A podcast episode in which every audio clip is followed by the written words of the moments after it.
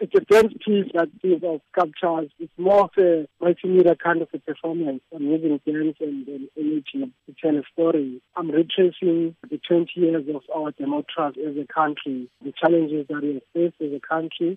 For me, it's very important because as a nation, it's like we're repeating the same mistake of the past over and over again. It makes us look at ourselves, to assess ourselves, to say, hey, this is what we've done, and this is what we've done again. So are we really growing, or are we stuck in our own mode?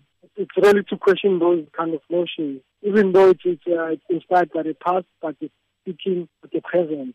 We started playing around with the research last November, I think for a week or two, just to research. Then we started to work again starting of January. It's been demanding. It's going to quite have an impact on people to say, hey, who we really are as a nation.